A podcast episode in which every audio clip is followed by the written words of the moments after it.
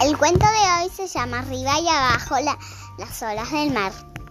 Arriba y abajo las olas del mar, siempre que hay algo, siempre que hay otro. Otra cosa que siempre puse adentro del mar, cosas como tiburones. Los tiburones, eso eso es lo que hacen las olas. Los tiburones, los pececitos, las mantas, las rayas, los... Eh, ya sé. ¿Qué tal si vamos a ver la película Debajo del Mar de Nemo? Sí.